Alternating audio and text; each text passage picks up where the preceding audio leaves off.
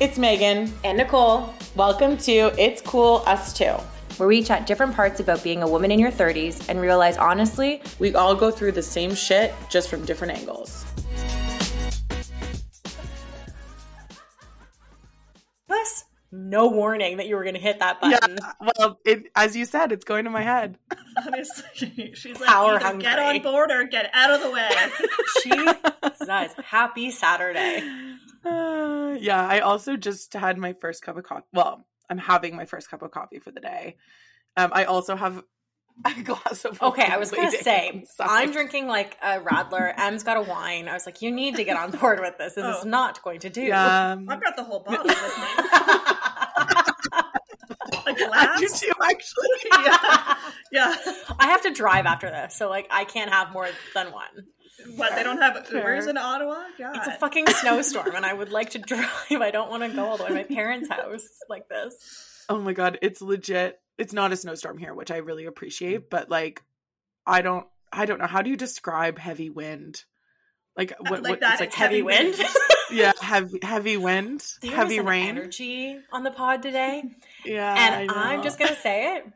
I'm here for it.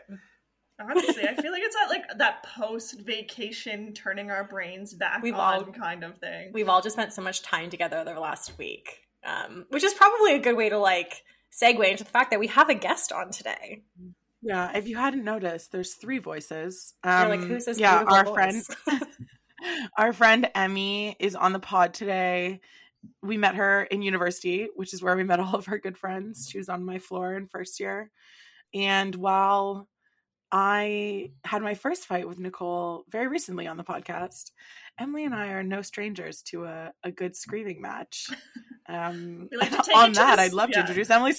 we like to take it to the streets. Let's be honest. We uh, we sure knew how to um, not control our emotions with alcohol. You know how to keep it uh, spicy. That's it. Honestly, yeah. Honestly, the good news is, is just as much as we know how to fight, we also know how to make up and it usually yeah involves... we're i think emily's probably the person in my life that i know how to handle conflict with best because of the. You've just got so much work experience with it. Yeah. I mean, it's nice at least that our like making up and handling conflict now deals with like calm rational conversations oh, yeah. versus like screaming in the streets followed with apology pizzas the next day. Like it, it feels like yeah. we've grown a little bit uh, in that regard yeah to be fair we've only recently started communicating about well we've only recently started handling conflict in a more you know healthy way probably because you live together um, well, and yes. I also think it's very important for the many fans to know that we were fighting over a boy specifically. Yeah. It was not as if we were just like regularly Classic. fighting all the time about everything because that makes our friendship sound horrible. It just truly was. Um, you know, the classic. The uh, we both like the same boy, and um, we were both drinking way too much in university, which was the recipe just for disaster. Seems yeah. like a classic movie we would watch, honestly. Yep. Yep. I don't know. It got pretty ugly, but we'll glaze over those parts. we made it through. Nicole and I, on the other hand, though, was like a completely different story. Yeah, I'm so excited sure. to hear this story. I can't believe you know we've never told you this though. No, they kind of teed me up to this being a thing, and now I'm like so intrigued. Please go on. So, if for anyone who knows Em and I, we're very similar. Like shocking. Like our interests are the same. It's just two peas, same pod. Anyways, but it didn't always start that way. And so, was it first year, I think? Or second year? It might have been second year. I think it was second year because I think it was once you started living with some of the other girls. With so like, we kind of yeah. had like a group that was on our floor. And then Megan was really bringing in Nicole and our other friend Kelly. Yes. And we had done the group well. hang, we had done the partying, we had done all of that. And then we decided because we're like we have so we love musicals. We're both like very girly. Like there's just like there's so many things we have in common. We're like this is gonna work. So we went on a friend date. Went out for dinner.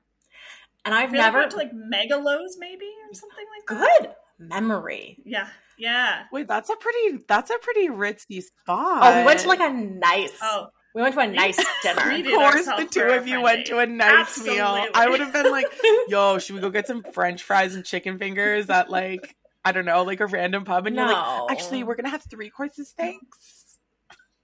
We had a grown-up like, up date. Peach oh bellinis, oh followed by a bottle of wine. Both of us are broke, yet we're like, let's treat ourselves. It's great. we earned it. We went to one class today. um, but no, we we went on this date. I think both of us had high expectations, and it was a dud. We had nothing. To, we like it was like so surprising to me. But it was like stop starting. Couldn't get the convert. There was no chemistry. Were you? we were, were you like, both really was, nervous? Maybe I don't know.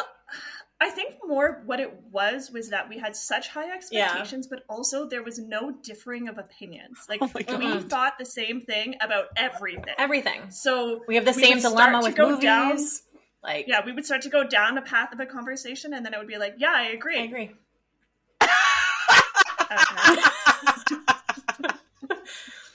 so let me just say, oh my god, that, that kills both me. of us left that we left that dinner. I think both of us. We never talked about this till years later. By the way, like so we never. never go on a dinner in the moment. Again?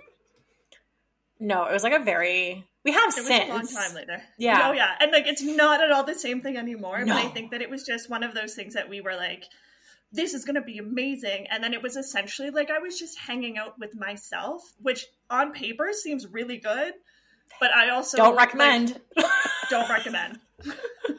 you know? Oh my god. So it's uh it, it thankfully again too got a lot better. Honestly, I the fact that both of you have kept me around is is laughable considering the rough starts I had with both for very no, different I don't reasons. Think, but uh, I don't think I was innocent. You know, delighted to say that's not the case anymore. Yeah, I, yeah no, it was a two way street. I, I don't think we were innocent parties in this. It's not like you were forcing us to no. be friends with you.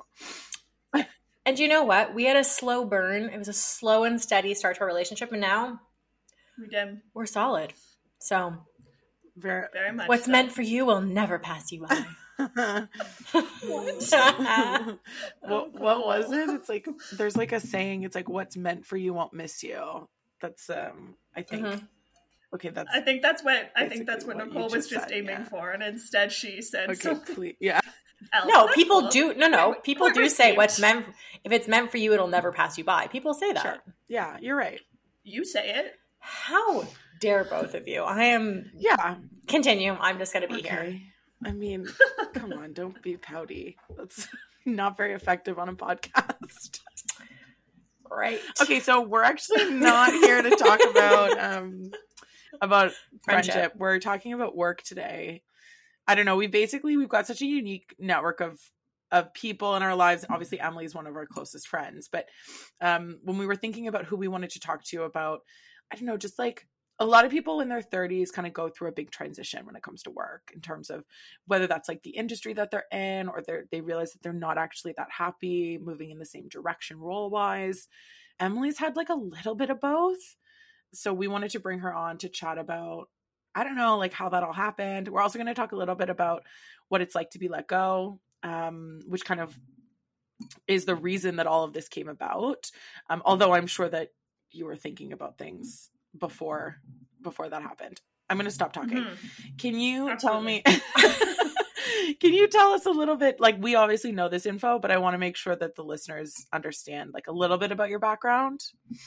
Yeah, absolutely. So when I was in university, or sort of going into university, I was more focused on where I was going to go to school than what I was going to study and what I was then going to do with it. And then, so mm-hmm. I, like so many other people, I feel got to the point in fourth year of being like, oh, right, there is like a next step from here. Um, and was doing very much so like a general arts degree. Um, didn't really have something specific in mind. So did an inventory for myself of what I was passionate about and what I liked. And at the time, I was working at the summer camp that I had grown up uh, going to and then working at, and that was definitely one of my happiest places. And thinking about the role that I had there as program director, there was such a sort of events planning component to it. Yeah. So I decided that I wanted to pursue a career in events which is funny. I feel like most people when they hear, "Oh, like I was thinking about a job out of summer camp," they're like, "So teacher?" It's like, no, not that. uh, very much so. But um, so when I graduated university, I started looking at schools to be applying to to go into events. And before kind of moving forward, I had applied, I had been accepted, but before kind of confirming, I wanted to get a little bit of experience just to make sure because it kind of felt like I was pulling something out of a hat in some ways. So ended up through a friend getting an internship.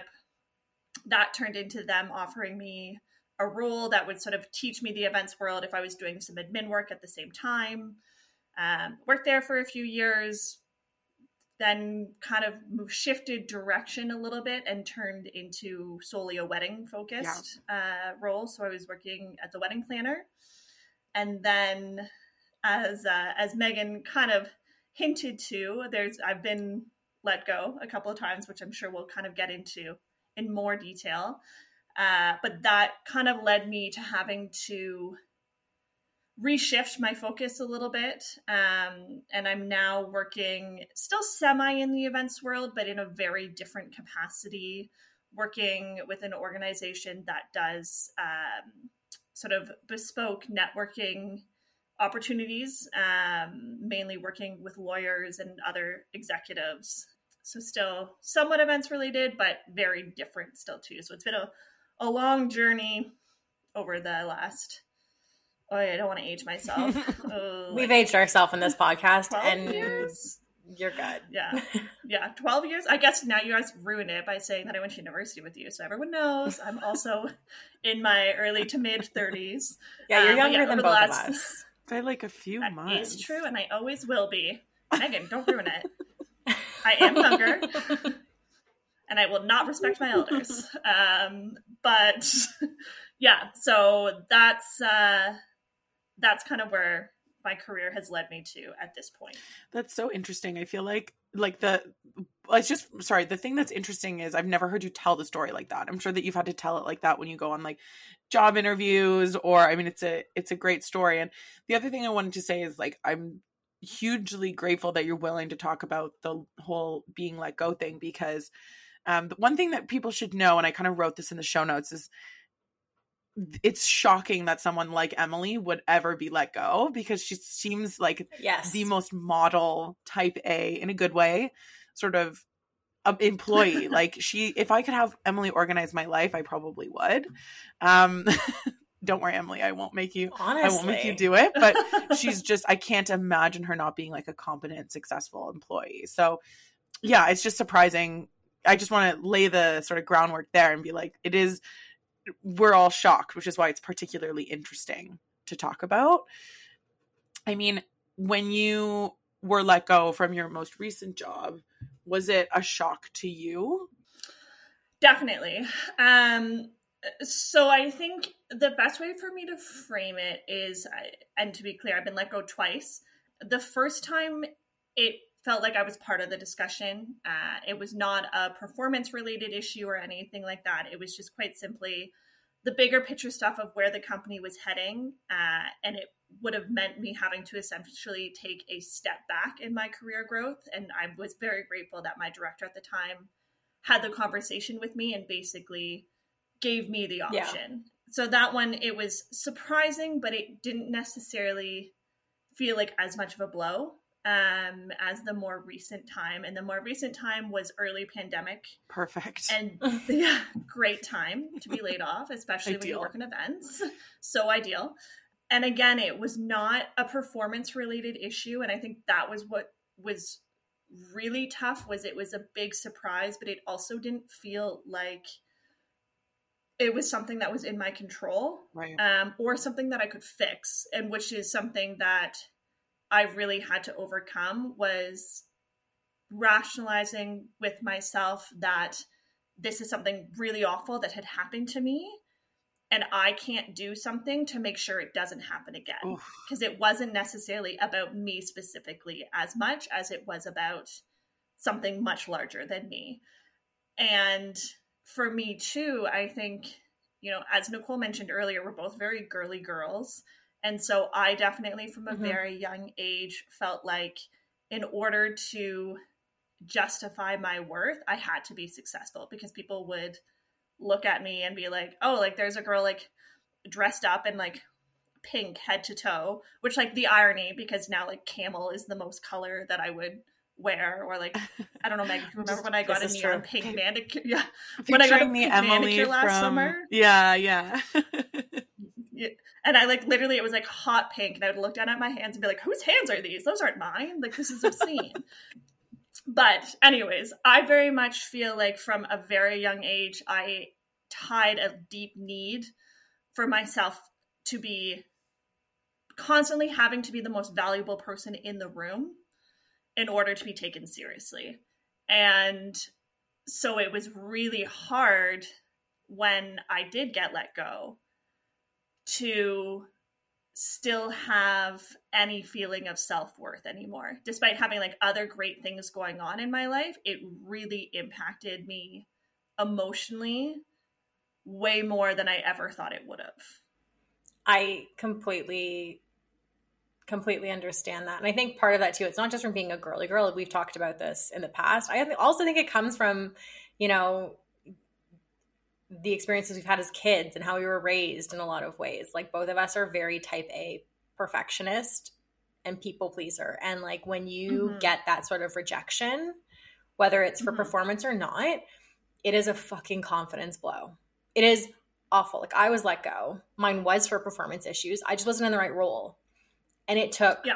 months for me to be okay and find my footing again because I just felt like I had no worth. Mm. Yeah. For yeah, a long exactly. time. And it's it's tough too because when you're put in a situation like that where you feel like you have no worth, but then also you're out there trying to interview and apply for new roles where you are pitching your worth to other people. Yeah. And the longer like obviously right away like I think back to some of my first interviews after it first happened. Of I'm like, no wonder they didn't hire me. Of like, I was probably doing a horrible job of selling myself because I didn't believe that I actually had any value to bring to the companies yeah. either when I was applying for those roles. And so it kind of felt a little bit like a game because I knew in order for me to feel valuable again, I need to be gainfully employed and I need to be gainfully employed in a situation where I feel like I actually am adding value. But it's tough for me to get there when I'm in this mental state that I'm currently in. So, the other thing that happened with that as well is that I started applying for roles that I knew I could get hired for, but I knew I wouldn't be happy in. Mm-hmm. Just because I felt like I like needed that confidence boost of well i could have a job but like i'm choosing not to like it was almost like a way that i like figured out how to trick myself into like being more okay in the situation the it's when you're talking about this because i absolutely know what you're talking about from having gone through that mm-hmm. same situation but the parallels that i between that and dating i was just thinking that are insane. Like I could have a boyfriend if I wanted to, but I'm not going to be yep. happy with it. I could, yep. you know, apply and go on all these dates, but they're not with people I want to be with.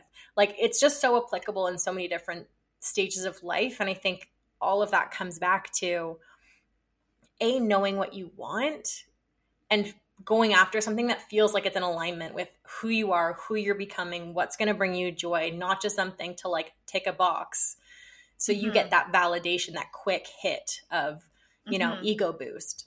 Absolutely. I mean, I, the, yeah, this is like so interesting. It's so cool to be able to have conversations like this with your friends because mm-hmm. um, you wouldn't normally chat to people like that. Anyways, you can cut that out if you want, Nicole, but I'm like fascinated. No, I love it.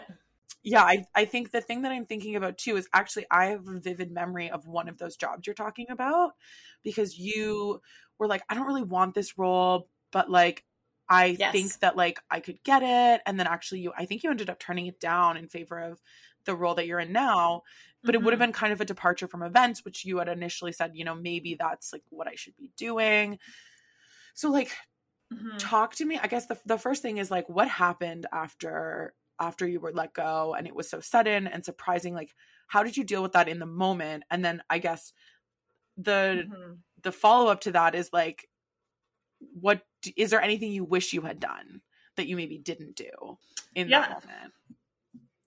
So I was very lucky that when it happened, it was actually the first day of vacation I had. I was up at my cottage with my parents. And so I was in my favorite place in the world, which was like helpful as much as like frustrating to get fired on your first day of vacation. Yeah. You know, that's a really nice, like, reframe that you just. I know, but also, how shit of your company to have let you go while you're on holidays? Yeah.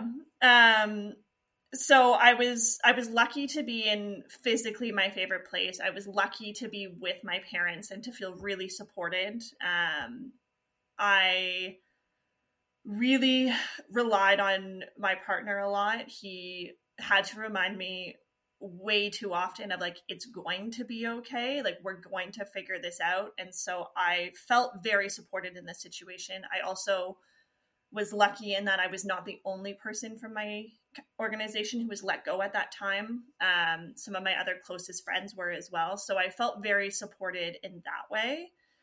I immediately went into trying to problem solve the situation. And what I found was I, I did that for about six weeks of just, okay, like I'm going to find another job. This is what it's going to be. I'm going to do X, Y, Z. And keep in mind, too, that, you know, finding another events job during the pandemic. Yeah when we Impossible. were in like full on lockdown. Like it just, there wasn't anything out there. I think one of the things that would have been really helpful for me would have been to actually take a step back and give myself like two weeks to just process things because I don't think that I actually started being effective in my job search. So I was let go in August, and I don't think it was actually until January that I was really being effective because I was just I was a mess and I felt like I was just throwing everything at the wall to see what stuck. Yeah. Instead of taking the time to do a personal inventory to really think about what it was that I wanted and to really think about you know what did I want to do versus what was I good at doing because when I look back on what my career was and why I stayed with the company that I was with for so long when there were some other kind of yellow to red flags, we'll call them. Yeah. And a huge part of it for me was I was terrified of taking a risk to do something that I didn't know I was already good at. Yeah. So I was sacrificing what I wanted to do for what I knew I could do. And so if I could go back to myself that went through it at that time, I think that I would have just told myself to like be kind to yourself and just take the time to really think about this before trying to solve the problem. Really. Yeah. Well, that comes back to like intellectualizing how you feel versus actually feeling how you feel and letting it like pass through you which i think all of us on this is this something that you know, all of your episode. therapists are talking to you about because it's something that my therapist yes. is talking to me about 100% yes yes yeah absolutely i'm like it's it's impossible to really like it's impossible to understand what you're feeling if you don't actually let yourself feel what you're feeling. Yes. So like when you're trying to problem solve, that would be like like me trying to solve like today's spelling bee without actually knowing what the like letter in the middle is. Yeah. Also totally. shout out spelling bee, current game obsession. but like I so again, just because I relate so much to this this situation, like immediately after I got let go, I was looking for jobs again. And I was just spinning my wheels and ultimately just actually it was a moment with you, Em, when we were in your backyard when I came home that I was just like, what am I doing? Anyway, so flip my life around. And then I took time off. And that's the only reason. Like the difference from when I came back to Canada and applied for the job that I have now, which was like one of like three jobs that I applied for, mm-hmm. versus when I moved to London and Meg, you saw me, I was applying to, I was throwing everything I had at the wall. It was like to be uh, fair though, to be fair to anyone who's younger that's listening, like there is an element of that when you're younger. Totally. I think as you get older, though, and you have a bit of experience under your belt, you can start to be a little bit maybe more selective, or m- you can kind of target your applications a little bit more. Do you know what I mean? Totally, yeah, but I do think I there's also, something to be said. Sorry, go ahead, Em. No, no, go ahead, Cole. No, I was just gonna say there's something to be said for like I'm just talking about like me in this situation. I was so clear yeah. on what I wanted, and I wasn't real. I was in a place that I could afford to do that too. Like it wasn't like I had like money pressures or anything at that point. So I was in a good place that I could take the time when I moved back to Canada to figure all that stuff out. But when your back's against the wall, you don't have a lot of money, you're running out of time. It's that like desperation that you're just like, I'm just going to throw everything I can yeah. out there. That's more what I mean. But totally to your point, you just kind of have to try yeah. things when you're I mean, um, what were you going to say to that? Well, I was just going to say, I think that there is definitely a need to be trying stuff, but I also think that it's important to acknowledge that you're never going to be successful at something if you don't have a part of you that wants to do that. And that you're never going to be happy somewhere if you like what makes you successful in a role is it's not just about like okay what is the skill set but it's also about like what are you looking for in terms of company culture? What are you looking for in terms of the company's like core value beliefs? And i think the the two different times that i was let go and how i went about my job search after that i think is so different oh interesting. of the first time around i was just i need another job I need another job. I want it to be events. I knew ideally I would like it to be weddings, but even that, I was open to other sort of core special event type jobs. Yeah. And I wasn't thinking at all about anything other than being employed. The second time around, I was applying to all of these jobs but I knew I wasn't going to take them if I got them. I was applying to all of them just because I needed that confidence boost. And but uh, like realistically I was also applying for jobs that would have been a pay cut. It would have been putting me back like 3 steps in progression. Like it wasn't jobs that I was well suited for. It wasn't jobs that were of any equal caliber to what I had been at. Mm-hmm. But I knew that as well. And sorry to the people whose time I wasted interviewing for yeah. those jobs.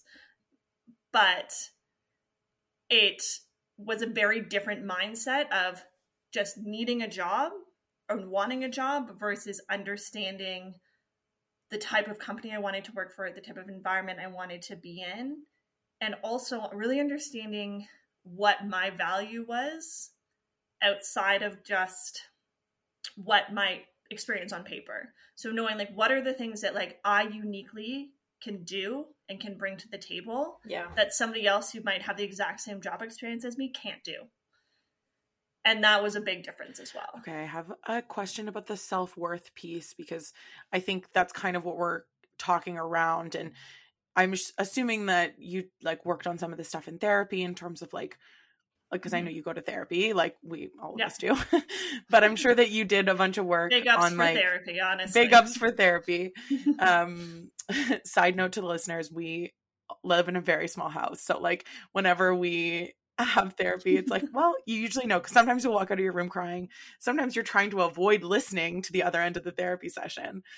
So, anyways, uh, with that self worth piece, I'm just wondering, like are there specific things that you would kind of not like tips and tricks because that sounds silly but like how have you because i would i would say that i see you as someone who has you know really high self-worth um and you know worth that while you really prioritize your job and you love your job like isn't that tied to your your mm-hmm. your job or i don't know I, I just feel like maybe you've done a lot of work on yourself and i'm wondering how how you've done yeah So, one of the things that my therapist said to me, which was hugely helpful, was um, she told me to list the people in my life who opinion I valued the most or who were the most important to me. Um, so things like my parents, my partner, my siblings, you guys as part of my closest friend group, and then she told me to think about okay if you were to ask any of those people what are their like the top three qualities that they would list about you? Like none of that would ever be like good employee punctual like delivers on expectation. Yeah. like none of that is what would actually come up. So she really helped me to reshift my mindset in that way of when you consider the people whose opinion matters the most to you what they care about none of it actually has to do with you being successful in a job or you being employed period. Although i'm sure my partner would probably appreciate if i was employed for i don't know future things like being able to buy a home and the family and that kind of thing. But still you know that really i'm contradicting myself because i personally tie so much of my self-worth to being successful in my job but nobody who matters the most to me cares yeah, about that and maybe that's where i and so it was like a really yeah yeah, that was like a really great way for me to kind of shake my head a little bit and be like, okay, like there's something, there's a there's a break, there's a something happening here between what I think is real and what I actually know is real. Um, yeah, so that was really really helpful for me. But I also think just that helped me focus as well on the things of what is important to those people that are the most important to me and how do i make sure that i'm really leaning into those characteristics and qualities. But it's also still always a work in progress of things like you know we were all just in uh, whistler together and even just things like your mom made a comment one day of like well yeah like emily's the most capable. That makes sense which like feeds that little monster inside of me of being like, yes, they see it. Yeah. I am the most capable. and like we're all very capable humans.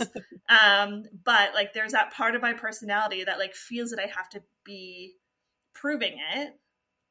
Um, and just constantly checking in with myself of being like, you know, everybody is still gonna love. And do I have to take this on? I'm not cooking them like a gourmet, like seven course meal. Seven courses is an outrageous number of courses. No one wants that anyways, but like it's gonna be okay. Or like they're still gonna love me if I'm not the best skier on the hill, and they're still gonna love me if I'm not winning at categories and those kinds of things. Of like, yeah, it's okay to lose sometimes. Yeah. Um, that's so funny because I feel like my issues are I would want not people to think I'm the best at anything necessarily, but it would be like I want mm-hmm. them I want to be the person that they want to come to to like talk about their like their feelings. Oh, like I and if it, like I get a, a lot of a lot out of having those conversations with people, not because I'm like coveting them, but it just because it's like oh it means they feel close to me and they feel like they feel like they can trust me yeah like yeah, that for absolutely. me would be like i would never want someone to ever that is that i consider a close friend um so that's my version i think of what you're describing and i can see what you're talking about play out like um and i definitely feel like you i don't know i feel like you do a pretty good job of checking in like do i actually have to take this on but i, I know that there's mm-hmm. probably a part of you that just likes to to some extent well, oh, absolutely. Well, like I still want to be the hostess with the mostest. Like that part of me is never going to go away, and I don't, I don't view it that in a negative way. It's just checking in with myself to make sure that like the intention behind my actions. Like, don't get me wrong, I still always want to be beating you at every game we play, but I have to make sure that like the intention Shocking. behind that is not, yeah, is not linked to something like much deeper going on and that it's just like oh no this is just like good old pure regular competitiveness like perfect yeah. youngest child syndrome on point but more you know embracing the parts of me because i think that that does help me excel in a lot of way embracing the positive aspects of that without letting it be that like okay yes this is what i'm striving for. I always want to strive to be the most capable person but if i'm not hitting that what is the impact that that has on me? What is the downfall? And making sure that it's not sending me into a tailspin in any way mm-hmm. is really sort of the way that it's shifted is learning how to mm. harness it instead of being defeated by it that's smart kind of um before i'm gonna ask a clarifying question before i ask my question yeah you manage people and hire people, right? Mm-hmm. I do. Yeah. Because both of us do as well. And it's how has being let go affected how you hire people and manage people? That's a good question. Um, I think going through it myself has made me have a lot more patience for understanding not patience for understanding let me fix that it has made me really want to dig deeper into how i can get somebody to that level of performance that i need them to be at whereas before i think i would have been a lot more or i was a lot more they're just not working. It's not working for xyz reason. Yeah.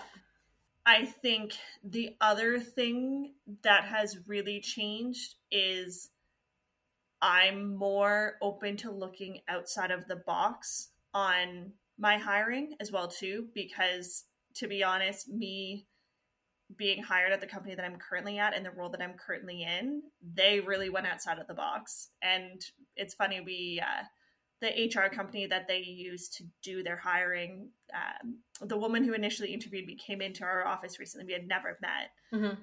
And she's like, see, like I told you, like she's going to be one of those people that like on paper didn't make sense at all, but like it really works. And so I think that I have that in my mind a little bit more now too of, you know, just because somebody's not 100% right on paper doesn't necessarily mean that they're not right for the role. And right. that there's a certain amount of coachability was more important is cultural fit more than anything. Interesting. I think that makes so much sense. And we've actually, I think, talked about this a little bit, Cole. I don't remember when. They're all blending together now. But I think I've also had a glass of wine, so maybe that's what's going on. But no, I think um I very much don't do that either. Not because of being let go, but I think because of having successes with people who didn't have the same sort of quote like perfect CV that I was looking for um, when I was hiring for things. So like with content roles in particular, I found that like if they can write and they can communicate well, um, whether that's like in, in any way, and they can like I don't care if they got a degree from a great university. I don't even really care if they got a degree. Like I just want them to be yeah. able to do their job. So I think I guess what I'm trying to say is I agree with you that like and and hopefully that's going to change because I I also just hired an events manager and she seems I texted Emily yesterday and was like I'm in love with her. Like not mm-hmm. actually. But like she's honestly so Could amazing. Be. We she, don't know. It's early days. She came from yeah, it's been a week. Um but she came from a completely different industry. Like she's never worked in B2B before. She's just but she's like a breath of fresh air. She's anticipating my every need. And I'm like, oh my gosh, you're just unbelievable. So it's that skill set, like transferable skill set, but also like culture fit wise, she seems like she's worked here for ages. So no, I, I fully agree with you. The only other thing I would add to that, from my perspective, anyways, is I find when I'm hiring people now or interviewing them, I'm really honest about the company and I'm honest about the role mm-hmm. and the demands and not just like sugarcoating it if there's something that like just because again i work for a smaller company that's not right for everyone yeah. that's not the right move mm-hmm. Right mm-hmm. long term there's there's limitations with that there's also really great benefits with it too so it's just i found i've rather than trying to sell someone on the role and the the company i'm pretty honest because i want their expectations coming into this mm-hmm. to be mm-hmm. aligned. Like it's really like a two way street for me mm-hmm. now when I look at hiring. When I think about like my previous experience, uh, I feel like I always had that mentality of like you have to live and die by the sword of the company of like I would have done yeah anything for the organizations that I worked with. And I think I used to want to hire people who would have done the same thing and instead, now I think that, yeah, obviously you want people who are going to be loyal to you, but not to the point where it's to a fault that they're not going to be delivering their best product or they're not going to be innovating because they're just going to be going based on what you say. Because I think that there is a time and a place for within, as a type A personality, obviously, certain degrees of limitation, time for disruption at a company, you know, and and time to be sort of questioning things and to be pushing back on the way that things have been and to the point of what Megan said about her new hire of having a breath of fresh air come into an organization too of like is it a person who's going to be a breath of fresh air that comes in that opens our eyes to something? Or is it going to be a full on gust of wind that's going to come yeah. in and just totally shake things up that it's going to be heavy wind heavy wind those are two heavy oh heavy see wind. what i did there see what i did there i did full circle yeah the problem but the problem is meg the reference was pre-recording, so oh, Nicole will just have to cut all of that out. no one's. No, I'm going to leave it in there. No People can just know. guess as to what we're referring oh to. oh to be fair, Megan, was it also you who, in a categories game last week, tried to suggest that a type of weather was awful weather? Yeah, I think I think it was like awful or like bad. or something like a really no it was awful. It wasn't like honestly as like i'm pretty sure you said it awful anyways guys I, for everyone i just spent a lot of time playing a lot of games when we were away together. But um, which is what um, has to happen when you have nothing left to talk about. You just gotta re- oh, go yeah, into the game we pulled heavy. out crazy countdown at a bar so. They're like I spent I'm an arm and a leg for cards in order for us to yeah. do that. I was like, we have nothing further to say. I'm going to go spend a month's rent on two decks of cards. See you guys soon. um. Oh God. Ugh, take me back. Um. We're kind of coming up to the end of the the app. Yeah. Right around now, but I want to end on a bit of a kind of cool note because you've done. You know, we've all had cool experiences in our careers.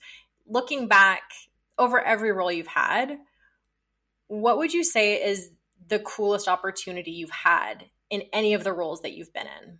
That you look back and you're like, that's pretty fucking awesome.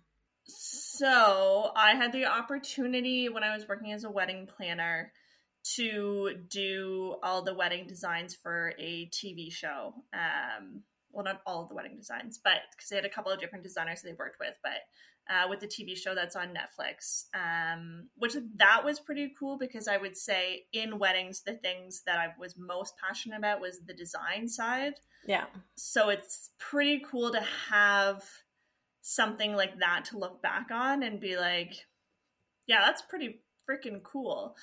But I would also say, I think the things that I now get the most value out of, I work with a wild amount of intelligent people now and you know really being able to use my brain to learn things again. Like i don't mm, think that i really yeah. realized how much i miss being in an academic environment and learning things and developing new concepts that really mean something to people is pretty awesome too. So for very very different reasons i would say that those are probably the two things those are great answers. Yeah. I have one final question too. So like as a as a wedding planner who's now turned more onto like the like B2B sort of more corporate event side, what do you think you kind of mm-hmm. bring? This is like an interview question. What do you think you bring from that past experience into wedding planning or sorry, into your new role that maybe you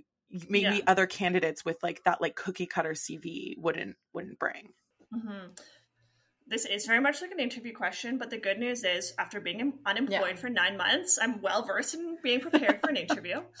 Um, so I think one of the things that I do a little bit differently from a lot of other people that are typical in the events world, that you do get a lot of that like very A type personality and that kind of thing, is you know being able to look at situations from many different perspectives versus just coming into it thinking I know exactly what the answer is.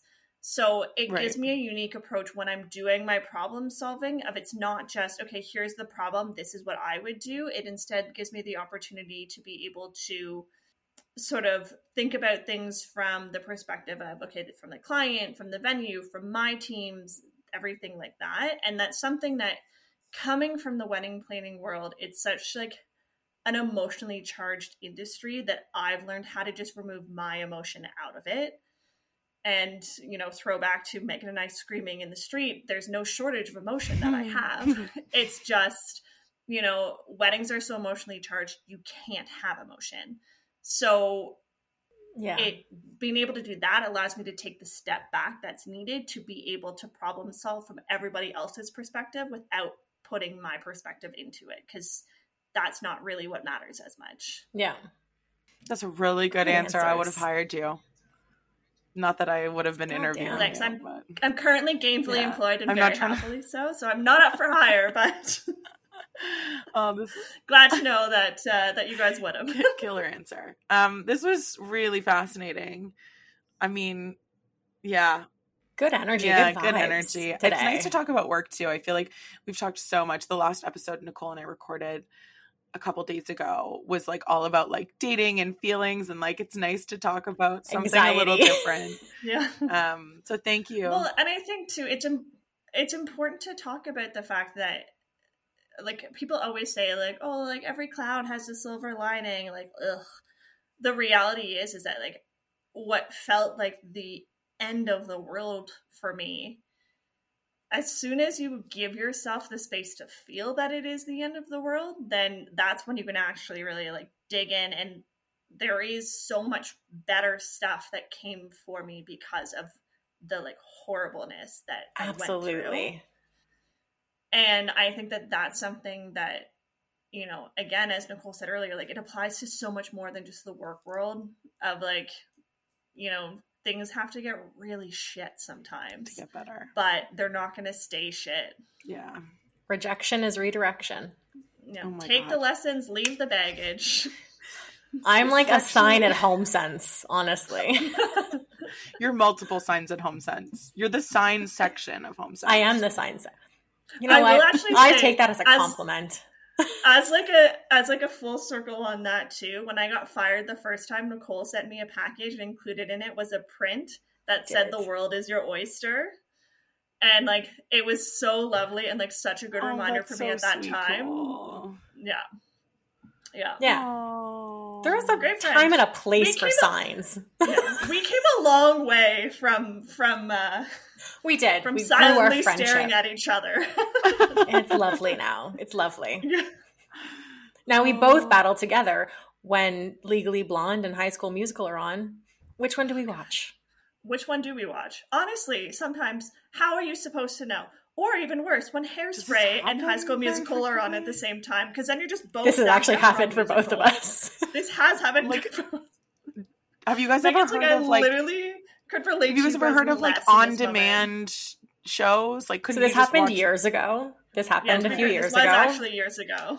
Oh, gotcha. Okay. No, well, that wasn't guys... actually an option, but we lived through okay. it. We lived to tell the tale. Yeah, We're good. I'm glad. I'm glad. We've survived. Anyways, on that note, um, thank you so much for joining us today. Thank you for being so honest and open and just like great energy. Um, this oh, was thanks awesome. for having me. It was lovely to join. Okay, we'll talk to you soon. Okay, bye. Love bye. you. Love you.